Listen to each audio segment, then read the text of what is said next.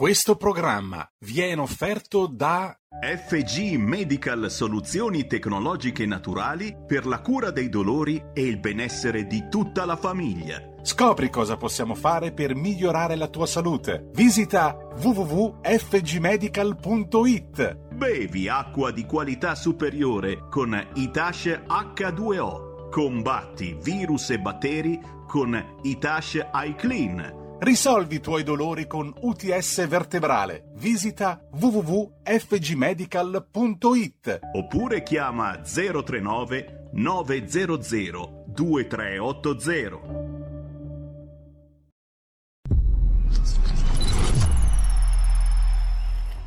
Va ora in onda Zoom, 90 minuti in mezzo ai fatti. Conduce Antonino Danna.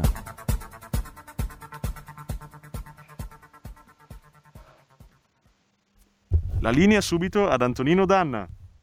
Amiche e amici miei, ma non dell'avventura, buongiorno. Siete sulle magiche, magiche, magiche onde di RPL. Questo è Zoom 90 minuti in mezzo ai fatti. Io sono Antonino Danna e con noi in plancia a comando delle magiche onde in regia lassù appollaiati sul loro trespolo. Ecco a voi Federico il Meneghino Volante che avete appena ascoltato e il nostro nocchiero Roberto Colombo. Vi saluto entrambi e vi auguro buon lavoro. Cominciamo subito la nostra trasmissione. Oggi parleremo di, un, eh, di, uno scoop che è stato fatto dal collega Fabio Mendolara della Verità, ci illustrerà tra l'altro gli sviluppi perché questa mattina la Verità è tornata sul tema, su questi 140 eh, ventilatori destinati ter- alle terapie intensive che però il Lazio ha messo fuori servizio. A quanto pare questo materiale non è eh, o non sarebbe idoneo al servizio nelle terapie intensive e soprattutto è venuto fuori che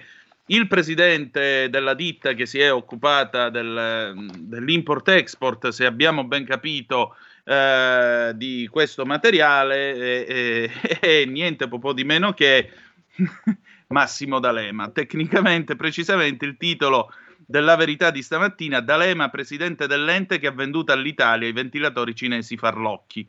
Baffino rassicurò gli imprenditori di Pechino sulle intenzioni del nostro governo. Anche l'ex leader della Margherita, Francesco Rutelli, ne ha fatto parte in passato. Quindi alle 11.05 ascolteremo ovviamente tutto quello che eh, Fabio Mendolara ha rilevato sull'argomento e ci racconterà quindi quello che ha scoperto per la verità. Nel frattempo però cominciamo, l'appello è sempre quello, date il sangue perché in ospedale serve sempre e comunque.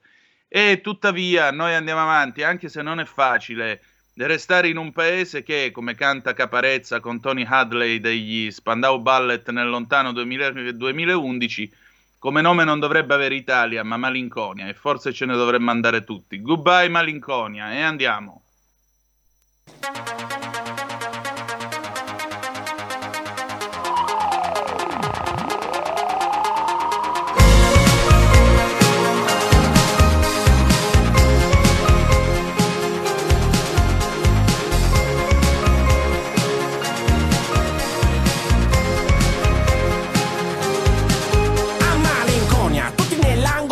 Che piangono toccano il fondo come l'Andrea Doria. Chi lavora non tiene dimora, mutande, non quelle di Borat. La gente è sola, beve poi soffoca come John Bonham. La giunta è sorda, più di Beethoven quando compone la nona. E pensare che per Dante questo è il bel paese, laddove si suona. Per pagare le spese bastava un diploma, non fare la starolicona. Né buttarsi in politica con i curricula presi da Stallerina. Nemmeno il caffè sa più di caffè, ma sa di caffè di Sindona. E poi se ne vanno tutti, ne va, vanno tutti. E poi se ne vanno tutti, da qua se ne vanno tutti. Non te ne accorgi, ma da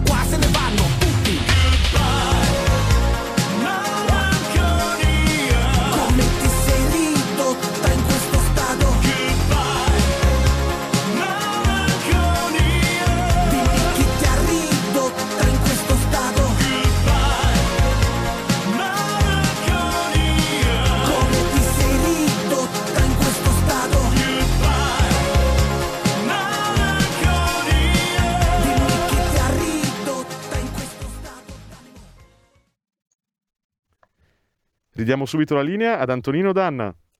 Grazie, siete sempre sulle magiche, magiche, magiche onde di RPL. Questo è sempre Zoom, 90 minuti in mezzo ai fatti. Antonino Danna al microfono con voi.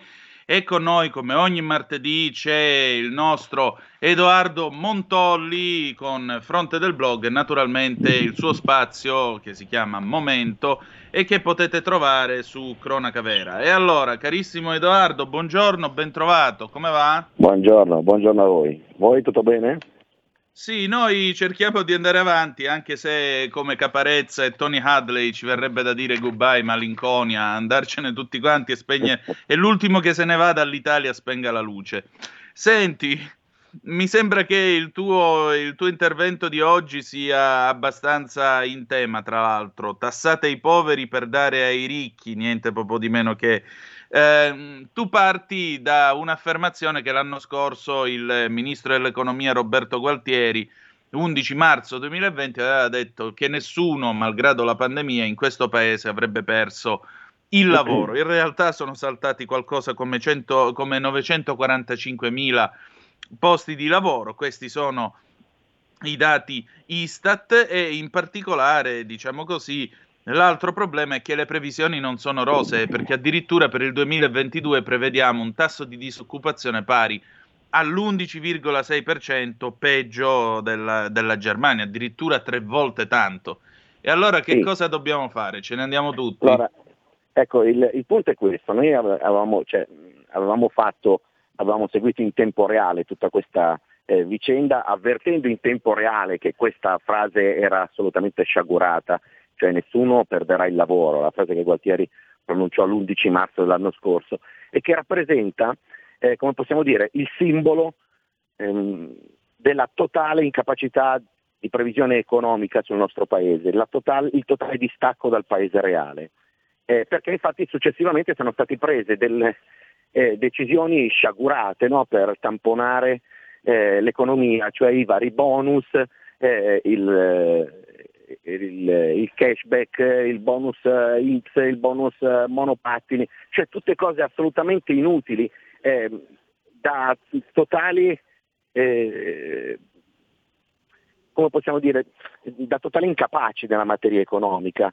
E questo si è visto, no? era chiaro a tutti che si, che si sarebbe andato incontro a un disastro. Chiunque abbia un'attività di fronte a un lockdown sa che eh, perderà qualcosa e perderà qualcosa e continuerà a perderne più il lockdown va avanti.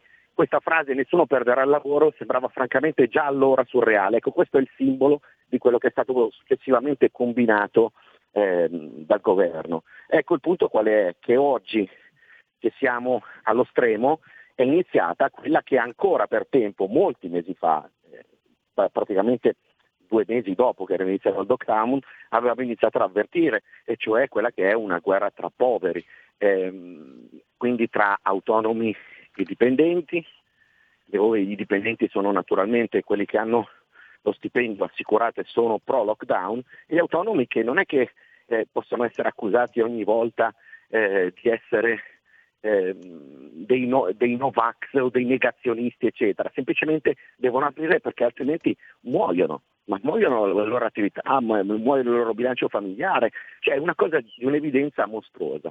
Ecco, a fronte di queste cose avevamo avvertito che presto ci sarebbero state delle eh, rivolte, perché bastava fare 2 più 2 e sono quelle che sono iniziate prima l'inverno scorso e successivamente in questi giorni. Eh, queste rivolte che per ora sono pacifiche, credo che possano andare soltanto eh, peggiorando, anche per l'atteggiamento che c'è eh, punitivo nei confronti di queste persone, eh, l'atteggiamento ostativo, eh, l'atteggiamento denigratorio. Sì, tra l'altro, questo, ecco, tu hai messo il dito nella piaga, specialmente con quel denigratorio che hai appena pronunciato, esatto, Edoardo, no? perché e... la cosa che io ho annusato in giro anche per i social ieri sera, le considerazioni, e vabbè, ma tanto nella manifestazione di ieri di Io Apro c'erano anche quelli di Forza Nuova, quindi tu cur, questi qui sono tutti quanti dei fascisti. Secondo me un parrucchiere che vuole riaprire o un ristoratore che vuole riaprire non sia una questione politica, sia la questione di dover campare, pagare le bollette e magari portare a casa il pranzo Certo, con la cena. Queste, queste O sono accuse tutti sono furbetti del Covid? de- da persone ottuse, no? Cioè persone che naturalmente non hanno il problema di eh, dover tirare avanti, non hanno il problema di dover recuperare i soldi per sfamare le famiglie. Ecco, e questi sono ragionamenti ottusi, ma questi ragionamenti ottusi sono, ehm, eh, arrivano per una politica sbagliata che c'è dall'alto. Non a caso, come la concludiamo la- il momento della settimana, eh, con la classifica di Forbes sugli ultimi paperoni, no? gli ultimi miliardari, Esatto. che- perché non è che tutti si siano impoveriti con il Covid, sono aumentati anzi i miliardari, ovvero è aumentato il divario tra la gente comune e i ricchi. E chi sono i ricchi? Quelli sempre più ricchi sono i grandi colossi, in particolar modo i grandi colossi del web. Più ricco è sempre Jeff Bezos di Amazon e poi ci sono tutte le imprese eh, del web che pagano in Italia cifre ridicole eh, riportiamo i dati no, sul- sui, sui pagamenti delle imposte perché- eh, di queste aziende perché hanno scelto eh, un paese con regime fiscale molto più basso. Quando si dice che eh, tenere le tasse più basse porterebbe eh, al- all'arrivo imprese economiche qui in Italia, lo si dice per la ragion veduta.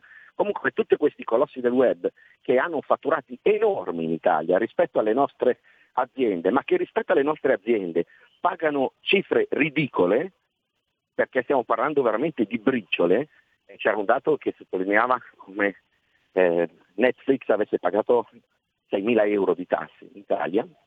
Ecco, questa, eh, questa differenza che cosa comporta? Comporta da una parte il fatto che tutte le nostre aziende non possano essere mai competitive con questi colossi, perché sono schiacciate dalle tasse e quindi devono tenere i prezzi più alti.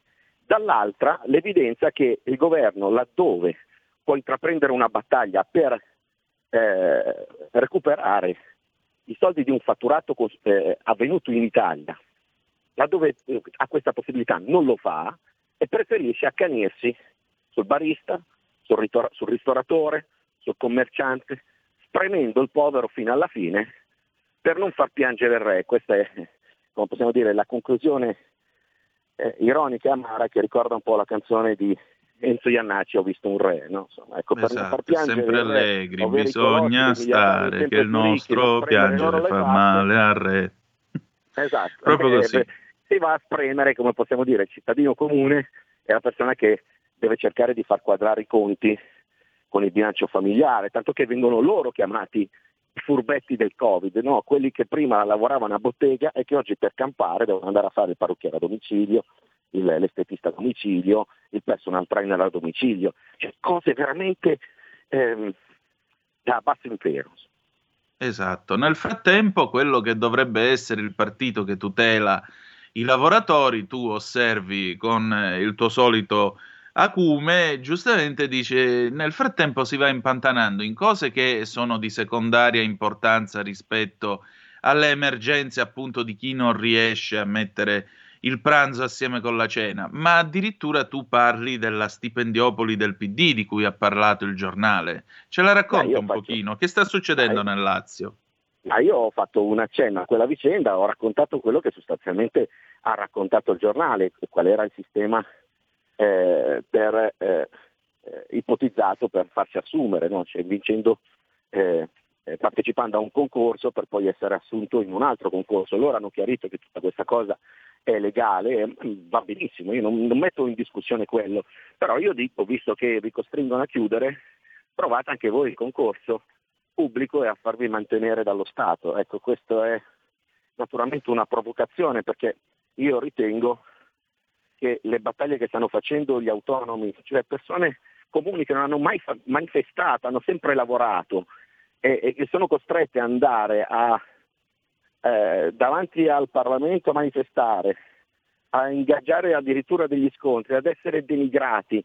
eh, eh, credo che sia una cosa veramente brutta, credo che siano esempi di dignità che è una parola che a Palazzo non conoscono. Ecco, finché a Palazzo non si conoscerà la- il vocabolo dignità, queste persone saranno sempre maltrattate e saranno sempre considerate, come possiamo dire, eh, il frutto da spremere per recuperare i soldi per poi farsi le proprie clientele. Beh, chiaramente. E poi appunto l'altra cosa che dà fastidio è questo atteggiamento di sufficienza di chi vede la Bastiglia che cade e dice ragazzate, per citare Umberto Eco, dice ma c'erano anche quelli di Forza Nuova, sì, ma questo non toglie niente alle rivendicazioni di chi si trova senza la bottega, che ne, si trova nella, nell'impossibilità di riaprire o addirittura rischia i multoni perché va a fare la parrucchiera o il parrucchiere è, o l'estetista in casa. In, in, è veramente assolutamente ininfluente. Cioè non conta nulla se ci fosse, se, ci, se c'è stata la, la, la, presenza di Forza Nuova o meno, è veramente l'ultimo dei problemi. Cioè, il problema è che c'era della gente lì che manifestava perché è alla fame. Come si fa a non vedere questa cosa? Come si fa a non capire? Cosa vuoi che importi chi c'era a manifestare con loro? Cioè, la, la, questione dice c'erano degli infiltrati, ma questa è la storia di qualsiasi manifestazione da chi c'è la Repubblica. Ma che cosa vuol dire? Non vuol dire assolutamente niente, bisogna guardare centinaia di migliaia di persone che sono alla fame e che sono costrette ad andare in piazza. Che cosa importa se, se qualcuno si infiltra? Quello sarà un problema di ordine pubblico che riguarda, come possiamo dire, eh, le prefetture, che riguarda la polizia. Non importa assolutamente nulla se c'erano anche queste persone. Queste persone saranno eventualmente viste, individuate, ma le persone che manifestavano erano lì e non l'hanno mai fatto prima.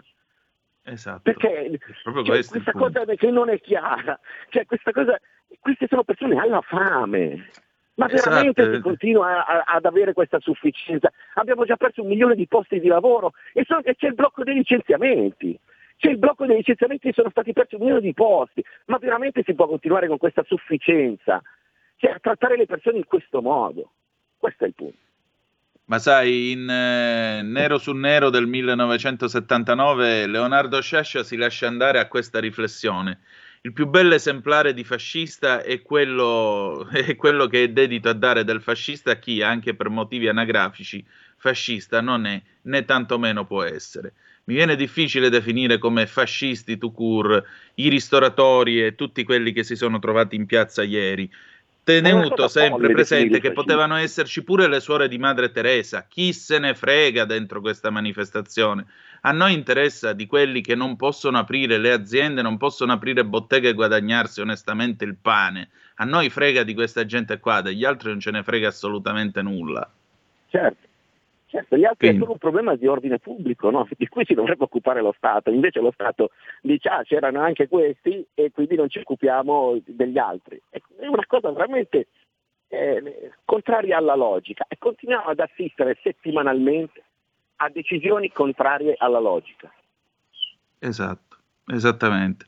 Sai, mi viene in mente questa cosa di usare l'appellativo fascista, quindi come tali non hanno diritto di parola. Mi viene in mente una frase proprio di Mussolini che nel dirimere una lite tra due redattori del suo giornale, eh, per una questione di corna, pigliò disse il cornuto ha sempre torto, il verdetto è inappellabile. Quindi, come vedi, il fascista ha sempre torto, il, velle- il, il verdetto è inappellabile. Basta chiudere chi sta protestando per il pane, per il suo futuro, nell'etichetta di fascista e così è inappellabile, non ha diritto di parola, non ha diritto di voce. Noi invece il diritto di parola a chi sta rischiando il pane lo diamo, per cui 0266203529 se volete telefonare, abbiamo ancora un paio di minuti col nostro Edoardo, oppure fate ancora prima con le zappe, con Whatsapp 346 642 7756.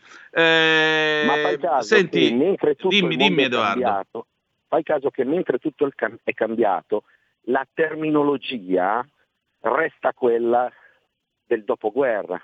Sì. Quindi chiunque sia critico verso eh, una um, politica attivata nei confronti della pandemia viene accusato di negazionismo, che è la parola che veniva utilizzata per chi negava l'olocausto. Chiunque eh, eh, si opponga a un determinato criterio, uno qualsiasi, e, alza, e, e, prova ad alzare la voce per dire guardate vi state dimenticando di me, viene tacciato di fascismo. Ecco, la terminologia non è mai cambiata, in complesso è cambiato il resto del mondo, no? E il problema vero è che il pensiero unico eh, si sta, come possiamo dire, omologando davvero anche sui social network, dove si viene censurati per qualsiasi opinione che sia differente eh, dalle imposizioni governative. Questa è una cosa veramente preoccupante. Non possiamo avere una googlocrazia, esatto. non possiamo avere una socialcrazia. Eh, questa è una cosa veramente eh, eh, grave, anche perché questi, eh, questi colossi, peraltro, del web sono quelli che rientrano nelle aziende, peraltro, che pagano meno al fisco italiano. Ecco, Edoardo, se resti ancora un minuto, ci sono due telefonate per te e poi andiamo in pausa. Pronto chi è là? Pronto, sono io? Sì, vai. Eh, buondì, sono telefono da Como. Niente, io volevo dire una cosa, no? eh, in televisione i commercianti continuano a dire eh, non ci hanno dato, non ci hanno... io farei una proposta. Io quando andate in televisione dite signori, visto che voi in Parlamento giocate, ci date dai massimi vertici eh, del Parlamento fino all'ultimo scribacino e i giornalisti che sono dalla stessa parte, ci date vostra, il vostro stipendio mensile fino a quando i parlamentari finiscono di giocare. Io avrei usato un termine molto più, più, più provocatorio, no? fino che te, loro avrebbero finito di giocare, così almeno imparano, comincerebbero a capire cosa vuol dire la fame. E con tutto l'importo si dividerebbe anche se 10 euro a testa, ma sono 10 euro sicuri, no? Se hanno eventualmente un domani i signori parlamentari o, o, e i giornalisti vari avrebbero problemi, noi li accompagneremo alla posizione alla Caritas. Noi siamo in fila alla Caritas, gli cederemo volentieri il nostro posto. Va bene, grazie. Mi faccia sapere dov'è che i giornalisti prendono questi stipendi da sogno che ci vado pure io. Allora, altra telefonata, poi andiamo in pausa. Edoardo, torniamo dopo la pubblicità. Pronto chi è là? Eh, pronto, ciao Antonino. Senti, io volevo dire, a, alla fine fanno sempre le stesse cose. Quando la gente va in piazza, che questa veramente, veramente è una piazza da affamati, dicono che ci sono eh, gli ultra, ma è sempre la stessa solfa per non far andare la gente in piazza perché poi si spaventa la gente, no? È normale. Eh, ma certo. questa volta hanno capito male, questa volta veramente è tragico. Ciao. Grazie, 30 secondi di pausa e torniamo subito con Edoardo Montolli. Il futuro appartiene a chi fa squadra. Le radio italiane si uniscono per giocare la partita da protagoniste. Nasce l'app Radio Player Italia. 140 stazioni in una sola rete Scegli la tua preferita e ascolta il suono perfetto del digitale. Gratis, senza registrazione, senza interruzioni. Compatibile con tutti i device. Le notizie, la compagnia, la musica scelta da chi la ama, la conosce e la vive. Scarica Radio Player Italia. Il futuro batte con la radio nel cuore. Anche RPL è disponibile su Radio Player Italia.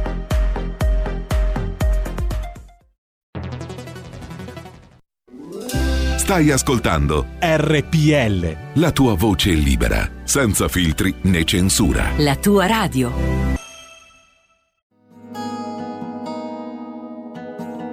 Lingue e dialetti cambia giorno e cambia orario. Giovanni Polli vi aspetta tutti i venerdì dalle ore 19.30. Solo su RPL, la tua radio. Ascoltate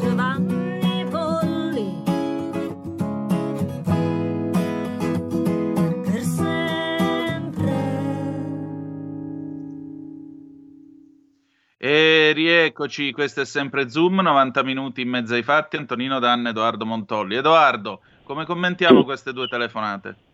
Beh, sono due eh, ascoltatori che hanno perfettamente ragione ricalcano un po' quello che, che avevo detto. La provocazione del primo ascoltatore ha assolutamente senso, perché è esattamente un anno eh, che noi scriviamo che eh, c'è una distanza abissale tra il paese legale e il paese reale cioè in, in, coloro che sono al governo non hanno idea di che cosa sia il lavoro reale e quindi fanno, delle, eh, fanno dei, dei, dei, decreti eh, che sono assolutamente lunari, che sono lontanissimi I, poi ogni volta cambiano le parole, no? adesso li chiamano eh, sostegni, prima li chiamavano ristori, in realtà sono elemosine e sono elemosine che spesso, come abbiamo detto la settimana scorsa, chiedono indietro. Ecco, questa è una cosa fuori dal mondo. La seconda, la seconda ascoltatrice aveva perfettamente ragione per quello che riguarda le manifestazioni, no? perché è quello che abbiamo detto, la terminologia resta lo stesso, si cerca, eh, resta la stessa, si cerca di attaccare eh, coloro che sono in piazza perché hanno fame e gli si taccia di fascismo, cioè cose veramente fuori dal mondo. Sì, è il solito quanto linguaggio alla, odioso degli anni 70. Rispetto ai, ai, giornalisti, credo che si riferisse ai, ai giornalisti, come possiamo dire, sono quelli che non fanno le domande. Ecco, eh, allora sì. a, chi su, a, chi è seduto sugli scranni. No, ecco certo, noi due credo proprio di no, quindi noi cerchiamo di farci le domande e di provare a dare delle risposte. Senti Edoardo, ci sono altre due telefonate, poi chiudiamo. Pronto chi è là? Pronto, ciao Antonino, sono Francesco. Qui, buondì. Ciao, ciao, ciao. Ma io avevo è da un po' di anni che ho questa idea qua, no? dal momento che hanno fatto la riforma delle pensioni e il fondo previdenziale dei dipendenti statali, l'INPTAB se non mi sbaglio, è confluito tutto nell'INPS, quindi vuole dire a carico di chi lavora come me in una fabbrica, chi lavora sotto padrone. A questo punto non sarebbe una bella cosa cambiargli il contratto ai dipendenti statali che dal pubblico diventa privato, così almeno funziona che se non lavorano quella è la porta e vai a casa, come dicono, come dicono anche tanta gente che lavora sotto padrone.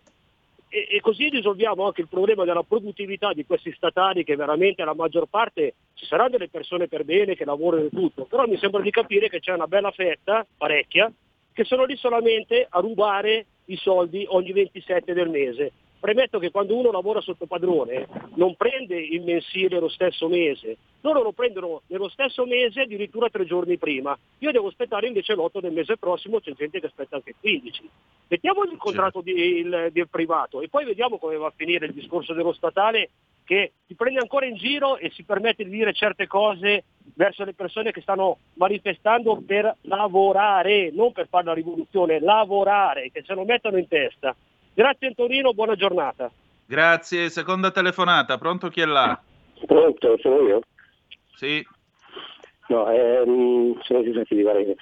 Volevo dire, Antonino, non è, non è che ha di secondaria importanza i, te, le tematiche che, che, che sostengono quelli vaccinati, non ne hanno nessuna di importanza, bisogna dire, bisogna dire pane al pane, vino a vino, la, la realtà, bisogna, bisogna, mm, eh, cioè mm, praticamente diglielo in faccia a quella gente lì. Cioè, ci sono tanti altri problemi e sicuramente loro tirano fuori, tirano in ballo problematiche che non hanno nessuna, nessuna importanza, secondo me. Eh. Mm. E poi adesso voglio vedere se i giornali, i giornalisti di sinistra si accaniranno altrettanto con D'Alema, visto quello che hanno fatto con, eh, con Fontana. Grazie. Prego. Eh, allora, Edoardo. Vai.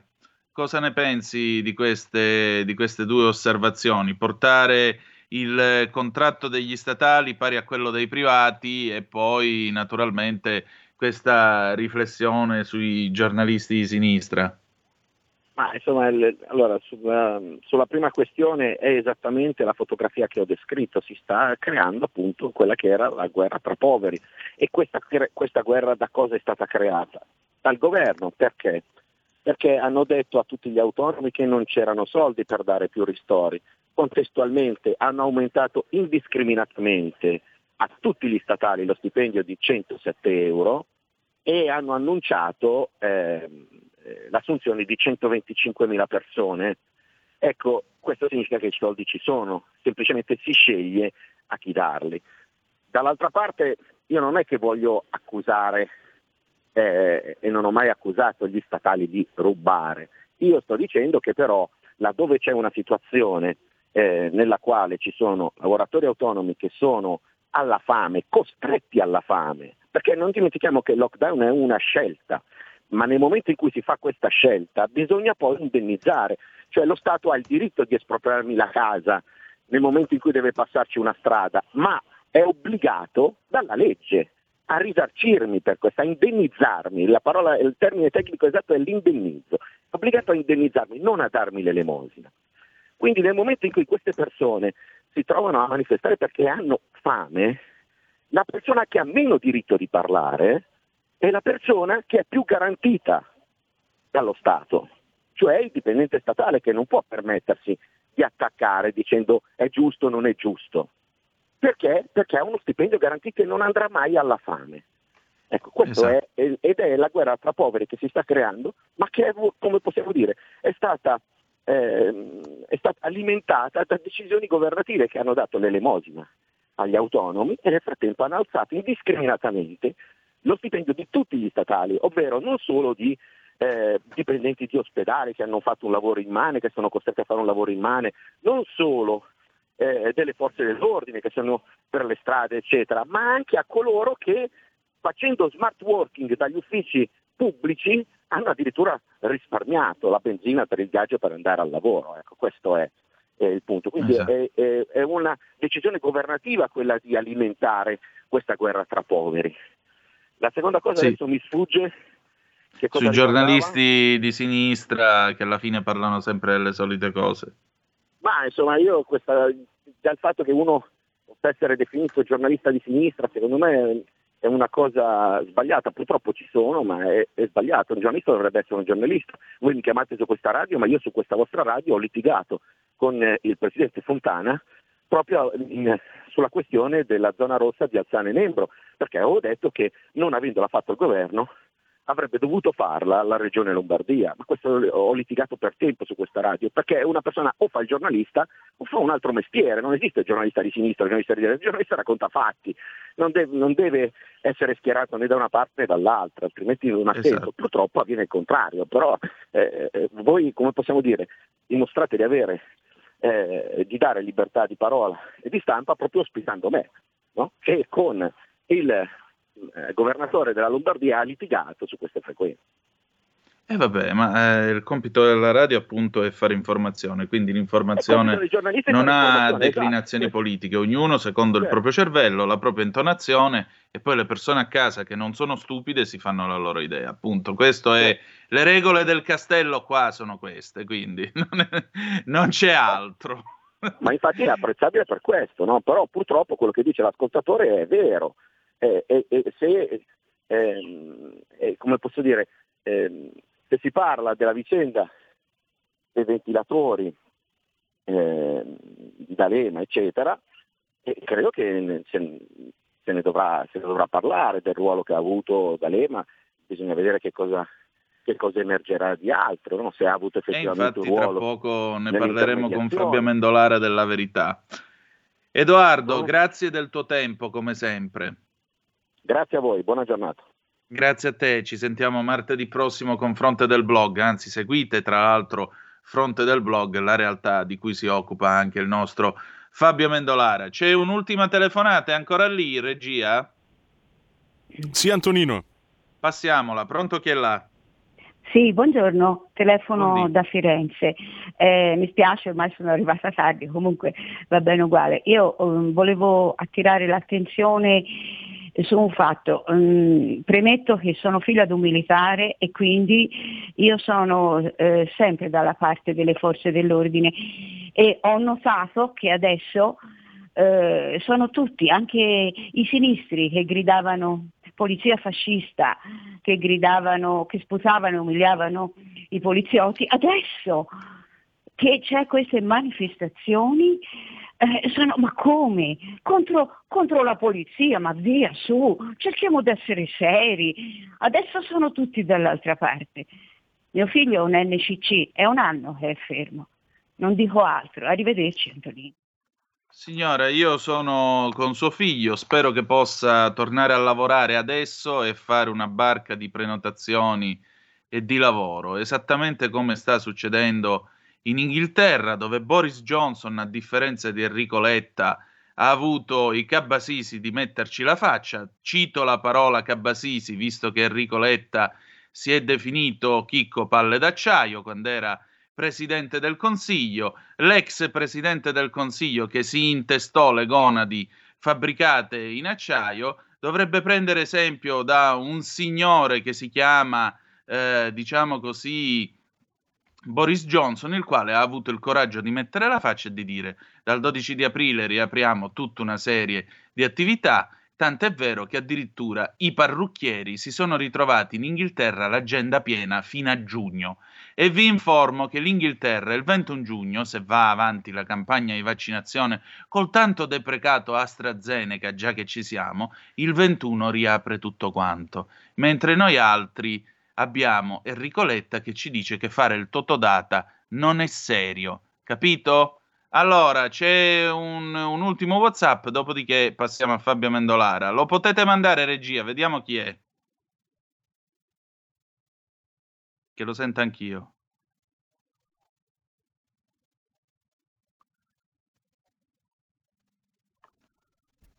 Ciao Antonino, ti mando un vocale. È come se fosse una telefonata. Tu lo sai che io sono un libero professionista, no? quindi siamo delle famose partite IVE che siamo rimasti nell'ombra totale, come sta dicendo giustamente il mio omonimo in questo momento. Mi spiace che io tra dieci minuti devo uscire, se no veramente l'avrei fatta in diretta sta cosa. Io avevo solamente un'idea in testa, anziché trattare tutti nello stesso modo a pesci in faccia, come hanno fatto questi signori qua, perché non sono andati a cercare le dichiarazioni dei redditi degli anni, dei due anni precedenti o dei tre anni precedenti, facendo una media ponderata e rilasciando almeno il 60-70% di quella media che abbiamo dichiarato? Era così semplice da fare. Invece no, no, ti danno 3.000 euro così, forfait, senza sapere né dove sei né che cosa fai. Questa è la mia rabbia. Io che ho sempre regolarmente pagato le tasse, me lo sono preso dritto in quel posto. Non era così difficile. Ciao, grazie Antonino. Ecco, mi sembra una riflessione molto chiara, anche perché siccome le dichiarazioni dei redditi sono pure informatizzate, si sarebbe potuta gestire la cosa in autonomia rapidamente, altro che la potenza di fuoco di cui parlava Conte, dei ristori e di tutte le balle che ci hanno raccontato fino ad ora e che si sono tradotte in bonus assurdi, tipo quello del monopattino, bonus che notoriamente chi si trova ad avere l'esercizio chiuso effettivamente ha bisogno, eh, ne, ha, ne ha una necessità immane. Vabbè, lasciamo perdere. Signore e signori, cominciamo il nostro faccia a faccia. Vi presento Fabio Mendolara, lucano di Potenza, 41 anni, giornalista, cronista di Nere Giudiziaria, ha lavorato per il quotidiano Libero, ora si occupa di inchieste per la verità e il settimanale Panorama. Ciao Fabio, buongiorno. Ciao, buongiorno a te e ai tuoi radioascoltatori. Buongiorno, mi scuso per il ritardo, ma come senti, diciamo, i nostri ascoltatori hanno molte, molte cose dentro e credo che tra poco con la tua inchiesta gliene faremo tirare fuori altre ancora. Posso immaginare. Ecco, allora cominciamo da questo. Domenica eh, La Verità ha pubblicato questo tuo, inter- questo tuo, intervento. Dopo le mascherine farlocche, fuorilegge i ventilatori cinesi nel contratto il nome di D'Alema. La Regione Lazio ritira dagli ospedali dispositivi non a norma dell'ex capo della protezione civile Borrelli. Spunta la mail dell'azienda, informati dell'interesse dall'ex DS. Arcuri Falognorri, non so di essere indagato, questo è un altro scoop che ha fatto la verità. Se non che stamattina, sempre la verità, sempre tu pubblichi questo pezzo da Lema, presidente dell'ente, che ha venduto all'Italia i ventilatori cinesi Farlocchi. Baffino rassicurò gli imprenditori di Pechino sulle intenzioni del nostro governo, anche l'ex leader della Margherita, Francesco Rutelli, ne ha fatto parte in passato. Allora ti pongo una domanda mh, mm, dal sapore camilleriano, ma no, eh, c'è caso che D'Alema ci abbia bagnato il panuzzo nell'emergenza Covid? Punto di domanda. Eh, bella domanda. Uh, I suoi collaboratori dicono di no, però uh, insomma uh, da un po' di tempo spunta il suo nome attorno alle questioni della pandemia gestite dall'ex commissario Domenico Arcuri eh, insomma non è la prima volta questa del, dei ventilatori polmonari, è solo l'ultima. Poi l'avevamo beccato nelle intercettazioni eh, che riguardavano l'inchiesta su Vittorio Farina, la ricorderete tutti, eh, erano riusciti a piazzare un bel po' di mascherine alla protezione civile del Lazio e poi volevano arrivare ad Arcuri per eh, infilarsi nella, eh, nelle forniture per le scuole. E per arrivare ad Arcuri eh, cercano diverse strade, eh, provano con gli amici di D'Alema, eh, tramite questo Roberto De Santis, che era il coarmatore di D'Alema eh, quando, ai tempi della nave della barca Icarus. E, e c'è una, un pranzo eh, che viene ricostruito dagli investigatori in quell'inchiesta Uh, al quale partecipa questo De Santis, Farina e il mitico Massimo D'Alema. Uh, dopo questo incontro uh, c'è un altro incontro a Roma in una sede di una SPA, la Proger, che neanche a farla apposta è di Chico Testa. poi c'è ancora un altro incontro nella sede degli italiani europei presieduta da D'Alema e coincidenza poi finalmente diciamo, Farina riesce a incontrare uh, Arcuri. Uh, l'affare poi non va, non va, in porto nonostante nelle intercettazioni Farina uh, avesse detto ai suoi collaboratori che avevano la promessa di questo acquisto da parte della struttura del governo, ma alla, alla fine non, l'affare non, non, si conclude. E, e quindi è da un po' di tempo che ci interroghiamo sul ruolo di D'Alema e di alcuni dalemiani nelle faccende pandemiche, eh, anche perché diciamo che il ministro Speranza eh, sia nella struttura della, della vecchia struttura del commissario per l'emergenza, sia nella sua eh, segreteria un po' di dalemiani li ha come dire, cooptati o per meglio dire forse ereditati. Eh, e, e, attorno a questi dalemiani eh, stranamente poi si aggirano questi personaggi che sarà una coincidenza, ma finiscono in inchieste giudiziarie in questo caso abbiamo due procure che eh, stanno lavorando eh, già da un po' di tempo. Una è la Procura di Roma, e anche quel caso lo conoscete tutti, eh, ormai per fortuna è, è sdoganato, all'inizio non ne voleva scrivere nessuno, però adesso finalmente abbiamo visto che l'altro giorno perfino al TG1 hanno passato la notizia, eh, l'inchiesta su Mario Benotti, Andrea Tommasi, eh, quella che coinvolge direttamente diciamo, eh, Arcuri.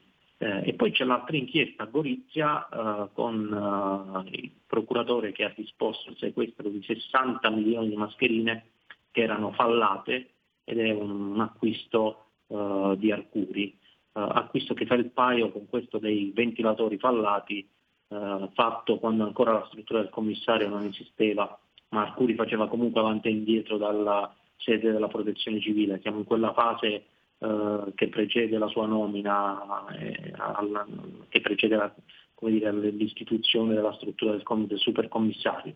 Eh, quell'acquisto dei ventilatori viene fatto da Borrelli e proprio come per le mascherine di Arcuri eh, ci ritroviamo davanti a dei prodotti che sono stati costosi, e che non possono essere utilizzati adesso perché non, risultano non conformi ai requisiti di sicurezza previsti dalla normativa vigente, quindi non hanno il marchio CE. E, insomma, mm, attorno alla pandemia abbiamo visto che si sono scatenati interessi ma anche tantissimi acquisti sbagliati. Esatto, esattamente. E la cosa più interessante che tu eh, accenni mh, mm, e che a me mette la pulce nell'orecchio è appunto la presidenza di D'Alema della Silk Road Global Information Limited, che è questa struttura legata, della quale peraltro D'Alema è presidente onorario, carica non remunerata e che non prevede rimborsi, precisiamo anche questo, eh, la quale a sua volta è legata alla Silk Road City Alliance, cioè un think tank del governo di Pechino a sostegno della Via della Seta, il progetto di infrastrutture di collegamento e logistica tra Cina e Europa. Insomma, la Cina è davvero vicina per Massimo. Beh, hanno fatto in modo di avvicinarla, insomma. E, eh, per questo nel, nel, nel pezzo parlo proprio di un ponte tra l'Italia e, la Cina, eh, che D'Alema da un po' di tempo eh, stesse frequentando diciamo, Pechino, questo è noto e addirittura su, basta fare una piccola ricerca su Google, eh, si trovano un sacco di articoli che suppongono che lui sia andato lì per fare affari legati ai vini. Poi in realtà eh, di questo troviamo poco diciamo, a livello di sostanza delle notizie. Uh, troviamo invece questa presidenza onoraria di, di, di questo think tank che uh, si occupa sì di, diciamo, di, relazioni internazionali e di avvicinare uh, l'Italia alla Cina a livello culturale. tant'è che ieri un collaboratore di D'Alema mi spiegava che spesso viene chiamato a tenere delle lezioni su i, dire, i, i, grandi pensatori del, uh, del, del marxismo, uh, quindi uh, delle lezioni su diciamo, questioni storico-ideologiche. accanto a questo però chiaramente ci sono le relazioni internazionali e basta fare un piccolo giro sul sito web di questa Silk Road Cities Alliance per capire che diciamo, il, gli interessi sono molteplici. E al settimo punto dei eh, progetti che sostiene questa, questo think tank c'è eh, quello che ci interessa, cioè eh, c'è il, eh, l'aspetto legato alla sanità, eh, dove ritroviamo questa Silk Road Global Information Limited, che non è un think tank ma è una, so- una società vera e propria una società cinese che eh, ha fatto da intermediario eh, per l'acquisto dei ventilatori fallati. Eh, quindi eh, D'Alema non è direttamente diciamo, legato alla società che ha, venduto, che ha procurato i ventilatori, ma è il, presidente onorario insieme a, a, un altro personaggio che è Zhang Winkang, che è l'ex ministro della sanità cinese, il regime ha rimosso nel 2003 perché ha accusato di aver nascosto l'esistenza della prima pandemia SARS. Ora D'Alema si trova con questo personaggio nel, ai vertici del, del, del think tank eh, e poi lo ritroviamo eh, nella mail, nel testo della mail con la quale eh, la società eh, cinese si relaziona con eh, la protezione civile. E a un certo punto scrive, scrivono in inglese che eh, i cinesi scrivono in inglese alla, alla protezione civile che eh, hanno avuto rassicurazioni da Massimo D'Avena per, eh, che riguardavano l'acquisto dei, eh, dei ventilatori. l'altro dato davvero incredibile di colore è che all'arrivo di questi 140 ventilatori polmonari in pieno eh, in piena prima ondata, il nostro governo ha fatto suonare l'inno di Pechino eh, mentre scaricavano i, le casse con i ventilatori in aeroporto. E, insomma, alla fine eh, li abbiamo accolti in pompa magna, ma ci hanno rifilato un pacco. Ecco appunto, tra l'altro sono eh, 2.660.000 euro eh, questi, eh, il totale di questi, di questi, l'importo di questi ventilatori. Tra l'altro si trattava di una fornitura in origine di 416 ventilatori, ne sono arrivati 140 la prima ondata che sono stati accantonati dalla regione Lazio perché a quanto pare appunto non, le, non rispondono alle normative di sicurezza. Eh, Fabio, io ti chiedo qualche minuto di pazienza perché dobbiamo andare in pausa, poi torniamo subito. I Pink Floyd, Mani 1973. Stai ascoltando RPL. La tua voce libera, senza filtri né censura. La tua radio.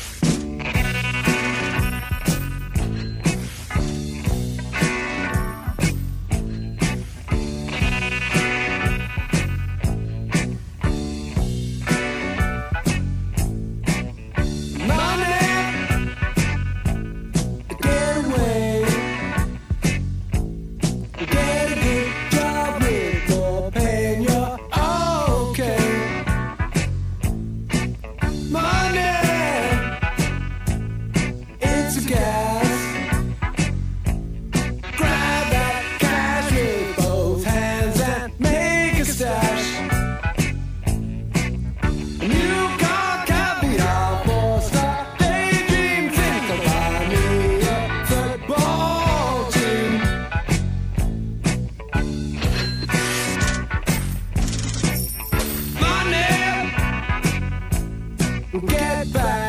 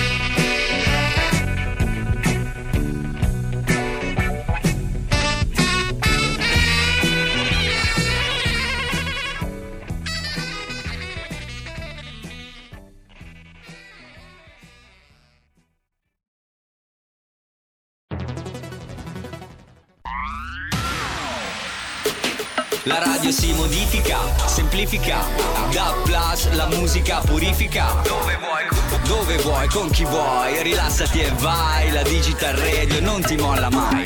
Mi abbandono in questo viaggio, digitalizzo la frequenza con il suono che è uno spasso. Se penso a prima non ci credo, yo. Da plus è la svolta, qui lo dico e qui lo spiego. Digital Radio, il suono perfetto. Dub Plus. Anche RPL, la tua radio, è in Digital Radio. Porta con te ovunque RPL la tua radio. Scarica l'applicazione per smartphone o tablet dal tuo store o dal sito radiorpl.it. Cosa aspetti?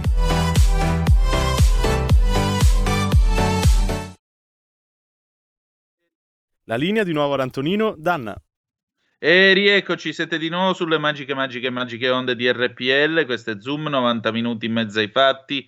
Antonino Danna al microfono con voi, con Fabio Mendolara della Verità. Senti, abbiamo messo mani dei Pink Floyd anche perché ognuno di questi ventilatori aveva un bel prezzo, 19.000 euro l'uno, praticamente una Giulietta Turbo Diesel. praticamente sì. 140 sono... ne sono arrivate di Giuliette Turbo Diesel. Eh, praticamente sì, praticamente sì. Per fortuna diciamo che le, le Giuliette sono più affidabili di questi ventilatori. Molto di più. e sono fatte in Italia soprattutto. soprattutto, soprattutto. Ecco l'altro aspetto veramente inquietante di, questa, di tutta questa storia della pandemia e dell'approvvigionamento è, è che mh, a distanza anche di tempo non siamo ancora riusciti a diventare autosufficienti su nessuno di questi fronti e non lo siamo per i ventilatori e dobbiamo rivolgerci ai cinesi. E non lo siamo per le mascherine, per quanto eh, ci è stato anche spiegato da alcuni imprenditori che eh, da Seoul, quindi non, da, non, dalla Cina ma dalla Corea, eh, c'era stata fatta una proposta davvero interessante. C'era stato detto eh, non comprate le mascherine, comprate le linee di produzione per le mascherine eh, con 10 linee di produzione eh, ci, ci eh, dire, consigliavano da Seoul Uh, nel giro di pochi mesi saremmo diventati uh, autonomi sotto, quel, sotto, quell'aspetto. Bastava riconvertire due aziende con dei uh, capannoni e con 10 sì e no, 10 unità di personale che avrebbero semplicemente dovuto schiacciare dei bottoni eh, nel giro di pochissimo saremmo diventati autonomi per le mascherine. In più il tessuto filtrante, abbiamo scoperto, lo producono a Lucca e lo mandano in tutto il mondo, ma non in Italia, cioè eh, le aziende eh, italiane eh, non vendono agli italiani, questo è un altro aspetto davvero eh, inquietante, un altro cortocircuito che è venuto in risalto,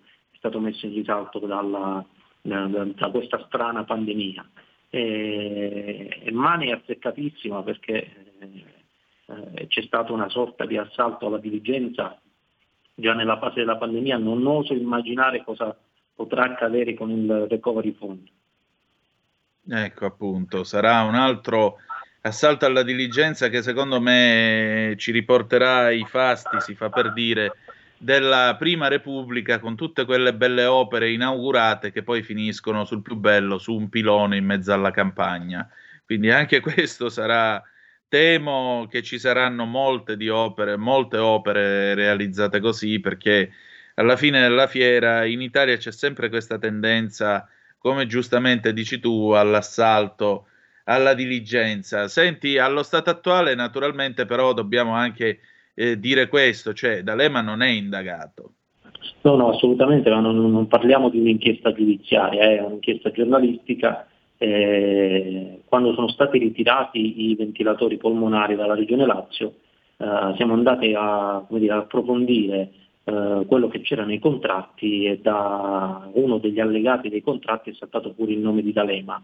Eh, lavorando successivamente sul, sulla società che ha fatto da tramite con, eh, come dire, con, con, la società cinese che poi ha venduto i, ventilatori alla, alla protezione civile, eh, abbiamo scoperto che D'Alema era presidente di questo think tank. Quindi sono delle, delle, delle costruzioni giornalistiche, al momento non c'è un'inchiesta giudiziaria. Certo, e Rutelli in tutto questo? Ma Rutelli, eh, devo dire che eh, inizialmente eh, sul web era comparso come eh, ed è stato indicato eh, da più, da, più, giornali come, uno, come, come il, pre, il co-presidente diciamo, di, questo, di, questo, think tank. Poi noi ieri lo abbiamo sentito e ci ha spiegato che in realtà lui si è, trovato, si è ritrovato co-presidente per un giorno, eh, è stata una carica onorifica che gli è stata assegnata da questo gruppo di lavoro cinese durante un convegno eh, che lui presiedeva. Quindi diciamo, mh, mm, gli hanno tributato questo, uh, questo, riconoscimento e poi è finita lì, eh, non ha più avuto poi rapporti con uh, questo gruppo cinese e ci ha spiegato insomma, che non si è mai occupato di eh, import-export eh, di nessun tipo di materiale, figuriamoci di ventilatori polmonari. Eh, lo ha riportato però nella sua biografia eh, così come eh, prendendolo insomma, come uno, un riconoscimento eh, da parte del, di, di, questo imponente think tank cinese. Certo. Quindi poi insomma, la, la, la, questione è finita lì e con dire, l'importatore eh, di, di, ventilatori eh, alla fine Rutelli non c'entra nulla. Ecco, un'ultima telefonata, poi ci salutiamo. Manzoni, pronto? Sì, pronto, sono qua. Allora, eh, sarò velocissimo. Eh, guardate che c'è un, un grosso fraintendimento sul marchio CE, perché il marchio CE, quando ho scritto tutto attaccato CE, senza spazio vuol dire comunità europea. Quello scritto con C spazio E vuol dire China Export. Allora tu leggi CE e dici vabbè comunità europea, invece no, devi guardare se è attaccato o distaccato. Quello lì sarebbe una cosa da, da cambiare assolutamente nella comunità europea, invece di mettere CE mettete EU se non altro, cambiatelo, visto che c'è stata una causa con l'Organizzazione Mondiale del Commercio e i cinesi l'hanno vinta perché loro hanno detto no, il nostro è diverso perché è staccato, la C è staccata, C spazio E è staccata e quindi è diverso. Che è una, una furbacchiata, eh? è una furbacchiata, diciamo una terronata. Ecco. E questo hanno fatto i cinesi. Noi cambiamo il nostro marchio, mettiamo EU, quello che volete voi, un'altra cosa, Made in Europe, ME, ME un'altra cosa qualsiasi, e si capisce subito la differenza se arriva dalla Cina o se arriva dall'Europa. Ciao. Grazie, però io credo che potrebbero creare un logo simile, chi lo sa, Fabio. Ah, sicuramente, insomma, i cinesi sono famosi per uh, riuscire a uh, taroccare e copiare qualsiasi cosa, cioè sono i, i, più bravi al mondo, quindi eh, è chiaro che anche con il logo UE alla fine riuscirebbero a trovare il modo per eh, riprodurlo e, per eh, avvicinarsi a, diciamo, alla, alla dicitura. Eh, non è con il marchio stampato che diciamo, risolviamo il problema, è con il controllo al momento dell'acquisto. Se, così come è capitato con le mascherine di Gorizia, sequestrate dal procuratore di Gorizia, ehm, le strutture del governo non si prendono la briga di andare a vedere se effettivamente sono buone eh, facendo delle verifiche eh, nei laboratori, ma si accontentano del, eh, di quello che viene scritto eh, nelle carte, ritorniamo alla Russia dei burocrati. Eh, non è possibile gestire così diciamo, degli acquisti di quella importanza legati a, a, qualcosa di così delicato come la salute. Eh, bisogna eh, prestare un'attenzione in più fare un lavoro in più uh, di verifica, eh, che spesso veniva delegato a quei poveretti della, uh, della dogana, cioè se ne accorgevano lì che uh, c'era qualcosa che non andava, ma ormai le avevamo già pagate, quindi c'è qualcosa certo. che non ha certo. funzionato nella macchina. Esatto. Senti, grazie del tuo tempo Fabio, io invito tutti voi a seguirlo sulla verità con le sue inchieste e ci risentiamo presto, va bene? Grazie a voi e buona giornata. Grazie, grazie davvero. E allora, grazie a Fabio Mendolara che sulla verità ci ha raccontato questa vicenda e ora ci avviamo alla, all'ultima parte della nostra trasmissione perché, ladies and gentlemen, direttamente dal quartiere dell'Arcella in quel di Padova, dall'edicola 206, signore e signori, niente po' di meno che Ettore Toniato con Padova Calling. Padova Calling con Ettore Toniato e l'edicola 206. Buongiorno, buongiorno a tutti. Buongiorno, come andiamo? Qui un eh, tempo, tempo, infame, due giorni di pioggia, insomma, comunque c'era anche bisogno per, uh, per, i vigneti, per tutto quello che concerne eh, l'agricoltura. Quindi, insomma, molti, molti clienti che hanno l'orto o comunque imprenditori agricoli sono chiaramente felici, diciamo, di questo meteo balzano, insomma, di questa ondata di maltempo.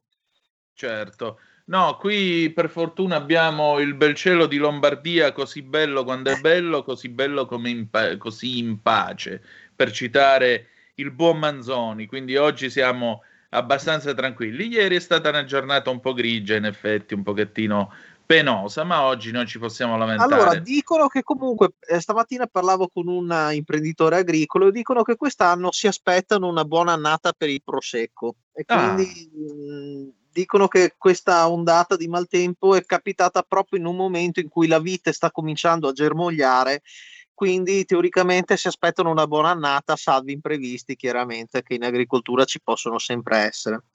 Insomma, gli ha dato la botta al momento opportuno. Eh sì, esattamente. eh, questa è una cosa interessante. Senti, eh, diciamo così, stamattina lì nel quartiere cosa accade? Quali sono i temi più dibattuti dai tuoi avventori? Ah, ehm, c'è una, un mistero alla Vivaldi, che è una scuola qui a Padova, ci sono stati tossi e malori per studenti e professori e quindi è stata evacuata la scuola. Non ah. penso che sia coronavirus, penso che sia qualcos'altro di chimico, insomma, che c'è stata questa, questo imprevisto.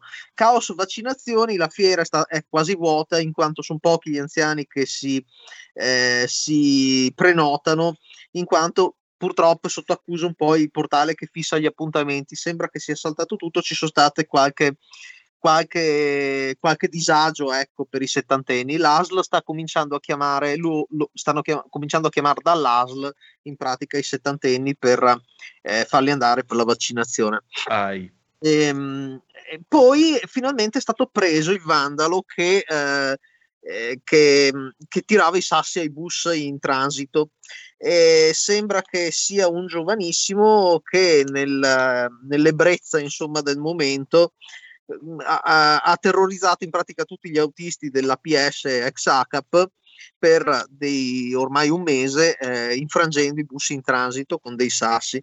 Sembra che comunque abbia problemi di dipendenza da, da alcol. Mm, aveva bevuto per colpa del lockdown, questo però non, non giustifica assolutamente no, questo. direi proprio di no. Direi proprio di no. Eh, notizie tante non ce ne sono, siamo tutti in attesa di, di, vedere questo progressivo calo di contagi che vediamo che sta funzionando effettivamente, sembra questa, eh, questa, questa in, que, queste, queste, vaccinazioni insomma stanno funzionando, siamo tutti in attesa di riprendere la nostra vita, cominciano un po' a pensare timidamente all'andare in ferie a giugno e a luglio, anche se poi non si saprà, eh, non si sa ancora giustamente come sarà, eh, però hanno han cominciato timidamente a parlare di ferie. Stamattina abbiamo cominciato un po' a ah, parlare. E il padovano medio dove vuole andare in ferie? Dove va in ferie generalmente? Ah, va al mare o allora, in montagna? Il sogno segreto ovviamente sarebbe andare magari in qualche in Puglia o in Sicilia o in Sardegna nelle nostre bellissime Italia, nelle nostre bellissime coste.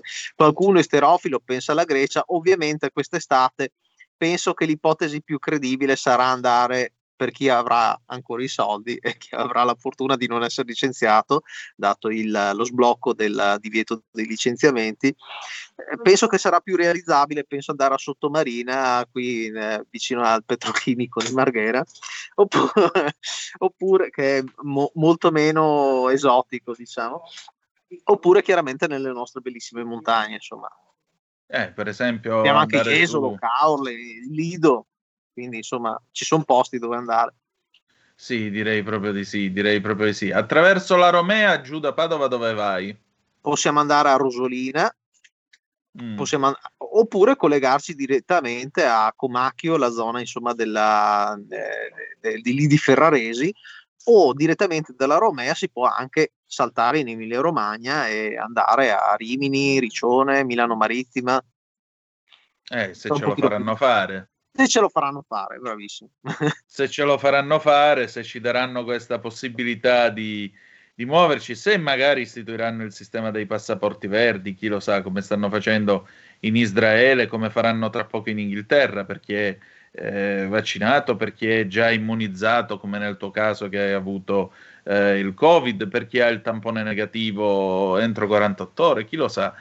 L'importante è che però ci si dia di nuovo la libertà di andare in giro e soprattutto di poter andare in vacanza perché non è superfluo, l'abbiamo detto e ridetto più volte, tutta gente che campa con il settore dell'accoglienza, la ristorazione e quant'altro. Infatti abbiamo aperto la nostra puntata parlando con Edoardo Montolli proprio della manifestazione, tra l'altro ne abbiamo parlato in passant, della manifestazione che si è svolta ieri, nel corso della quale naturalmente c'è stata eh, questa forte presa di posizione da parte di chi ha gli esercizi. Il bar lì vicino a te è aperto? È aperto, servizio da sport. Ovviamente, ovviamente. ovviamente logicamente. Ovviamente. Diciamo sì, noto che comunque c'è una, un po' di risentimento da parte di alcune persone che hanno fatto giustamente notare che uno vorrebbe andare magari a Milano Marittime in Emilia Romagna, mentre invece attualmente è possibile magari andare in Spagna, mentre invece non è possibile andare a Milano Marittima. C'è un po' di risentimento perché pare una regola un pochino assurda, diciamo. Eh, speriamo io mi piacerebbe vedere più gente a Milano Marittima e meno gente che magari quest'anno va in Spagna. È ovvio, è ovvio che senza niente togliere alla Spagna, alle isole spagnole, Ibiza, bellissima, niente da dire, le Canarie, però attualmente se si pensa che è possibile andare alla Canaria e non è possibile andare a Milano Marittima, mi sembra un po' ecco, questionabile come scelta. Sì, è completamente senza senso, aggiungerei. Sì, è completamente sì. senza senso, anche perché gli altri lavorano e invece noi altri stiamo qua a guardarci. Anche questa polemica che c'è stata sulle isole covid free, che è quello che sta facendo la Grecia, secondo me avrebbe avuto senso. Avremmo potuto ridare lavoro, si potrebbe ridare lavoro non soltanto alle isole del meridione d'Italia, penso per esempio all'isola d'Elba, si potrebbe far ripartire tutta la ricettività in zona. Poi ci sono anche quelli che fanno giustamente tutta una serie di osservazioni. Eh, Toti, per esempio, diceva: sì, va bene, le Cinque Terre eh, sono isolate, magari le facciamo covid free, però poi alla gente non può impedire di prendere un treno e andare a Genova a fare shopping, come fai? Non glielo puoi vietare. E quindi Esatto. lui faceva questo esempio per dire una cosa così sarebbe anche una sorta di disparità. Resta il fatto che però da qualche parte bisognerà cominciare a far ripartire un pochettino l'economia, perché se no qui non ci arriviamo più. Eh sì, assolutamente, certo.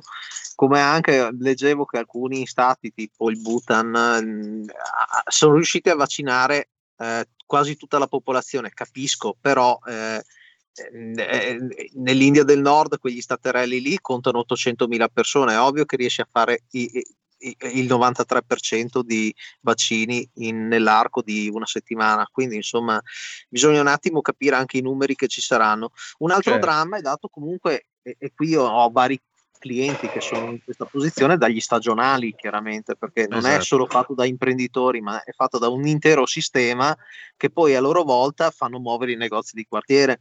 Quindi gli stagionali che magari lavorano un giorno, un anno in quell'albergo, l'altro anno fanno il cameriere in, eh, in- in Germania, per esempio, abbiamo tantissima gente che va su in Germania a fare i gelatai no. per, una- per una- per una- un semestre. E purtroppo tutto questo tipo di microeconomia assolutamente regolare si è andata un po' persa in- negli ultimi due anni. Esatto. C'è una telefonata per noi. Pronto chi è là? Pronto, buongiorno, mi chiamo Fabrizio. Benvenuto. Sa- Sai cosa viene da dire? Che il governo italiano dice che bisogna far girare l'economia in Italia, ma fa di tutto per far girare l'economia degli altri. Quello non l'ho capita. E meno male che deve girare l'economia. Loro non gli interessa del lavoro, perché il problema è guardare solo il Covid. Esiste solo il Covid. Il rimanente è passato in secondo piano. Ma io volevo fare una domanda. Noi siamo blindati in casa, tutto chiuso, dovremmo avere zero morti e zero contagiati. Come mai abbiamo più contagiati e più morti degli altri che sono tutti in giro e tutti aperti? Allora, o quelli là sono tutti dei, dei criminali che vogliono far infettare tutti, o forse sono un po' meglio dei nostri, un po' più intelligenti, un po' più capaci. Eh, volevo fare questa domanda. Grazie, buongiorno. Prego, la, la Francia, se non ricordo male, ancora con eh, misure restrittive così la Germania, dove addirittura la Merkel eh, pensava a un nuovo mini lockdown eh, per poter accelerare sulle vaccinazioni. Quelli che riaprono, quelli che hanno riaperto, so- che stanno riaprendo, sono gli inglesi che hanno vaccinato la popolazione a manetta. Pensate che eh, 23 milioni di inglesi hanno ricevuto la prima dose e quasi 7 la seconda, quindi hanno eh, ricevuto la protezione totale. Ora eh, l'idea del governo Johnson, scusate se mi cito, ci sono io che ne parlo stamattina su Italia Oggi, grazie per avermi dato l'assist. eh, l'idea del governo Johnson è di fare una serie di eventi di prova che naturalmente slitteranno perché sapete che c'è il lutto per il principe Filippo, eventi di prova quindi concerti, mh, grandi eventi eh, di massa, feste e quant'altro per poter sperimentare il sistema dei passaporti verdi, valutare appunto la situazione e di conseguenza procedere sulla via della riapertura. Più si vaccina, più si raggiunge l'immunità di gregge, più l'Inghilterra eh, può guardare al 21 giugno come una data vera e non a un totodate, come invece qua in Italia ci viene detto dal segretario del principale partito della sinistra italiana. Eh, Ettore, siamo in chiusura, dimmi tu qualcosa. Va, va anche detto che eh, i pub hanno riaperto ieri in Gran Bretagna, ma solo Certo. quelli con i posti a sedere esterni, quindi non, eh, bisogna fare una, un, insomma, un piccolo distinguo. Per esempio, il pub più frequentato dai, dai parlamentari è ancora chiuso perché non ha abbastanza tavolini per, per garantire le distanze, quindi i parlamentari paradossalmente rimangono a secco di birra. Ecco. Ecco, tra, tra l'altro, però appunto il concetto è Tra che dove c'è la possibilità di consumare fuori, massimo sei persone o comunque persone che sono, si può derogare nel caso siate eh, due famiglie, nel caso, Eh, poi c'è la possibilità di tornare a sposarsi fino a 30 persone ai matrimoni. Qui in Italia c'è tutto un settore, guarda caso nel Veneto, che è da un anno, un anno e mezzo che va piangendo disperazione per ovvi motivi. Quindi, insomma, Eh, non è, diciamo così, non è che siamo nel, nel migliore dei mondi possibili, però come vedete qualche cosa succede, qualche cosa accade, piano piano vero che non esiste solo il Covid, però esiste anche il Covid. Quindi, esatto. secondo, secondo, me, bisognerebbe fare come ha fatto l'Inghilterra, giustamente, dato che si parla di Inghilterra, che addirittura ha messo un piano molto ampio per la gentrification all'interno dei pub, per cui di, di riciclare, per esempio, i pub che non avrebbero potuto reggere a purtroppo due anni di chiusura come centri per lo smart working. Avevo letto addirittura una cosa di questo esatto. genere. E, tu dai, continui a dare lavoro anche se stanno, c'è un problema, si crea la soluzione anche invece di, di piangere. Ecco, è quello sì, che forse no, in questo paese siamo molto bravi invece ad andare col, col, col salasso come nel Medioevo, come nel 600. Dici che facciamo? Lockdown e poi, e poi boh. Vabbè. Ettore, grazie del tuo tempo. Noi ci ritroviamo domani. Buona giornata. Grazie a te. Allora, noi chiudiamo qui la nostra puntata odierna. Grazie come sempre di essere stati dei nostri. Grazie a Ettore Toniato, a tutti quelli che hanno partecipato alla puntata oggi, anche con le vostre telefonate, zappe e così via. Tra poco vi lascerò nelle mani della scintillante Sara Garino con il suo talk Alto Mare. Noi ci ritroviamo, se vi fa piacere, domani alle 10.35 trattabili sulle magiche, magiche, magiche onde di RPL. Che dire di più che la canzone d'amore che andrà in onda dopo la nostra sigla è la prima cosa bella del 1970 dei ricchi e poveri. Grazie di essere stati con noi e ricordate che the best is yet to come, il meglio deve ancora venire. Vi ha parlato Antonino Danna. Buongiorno.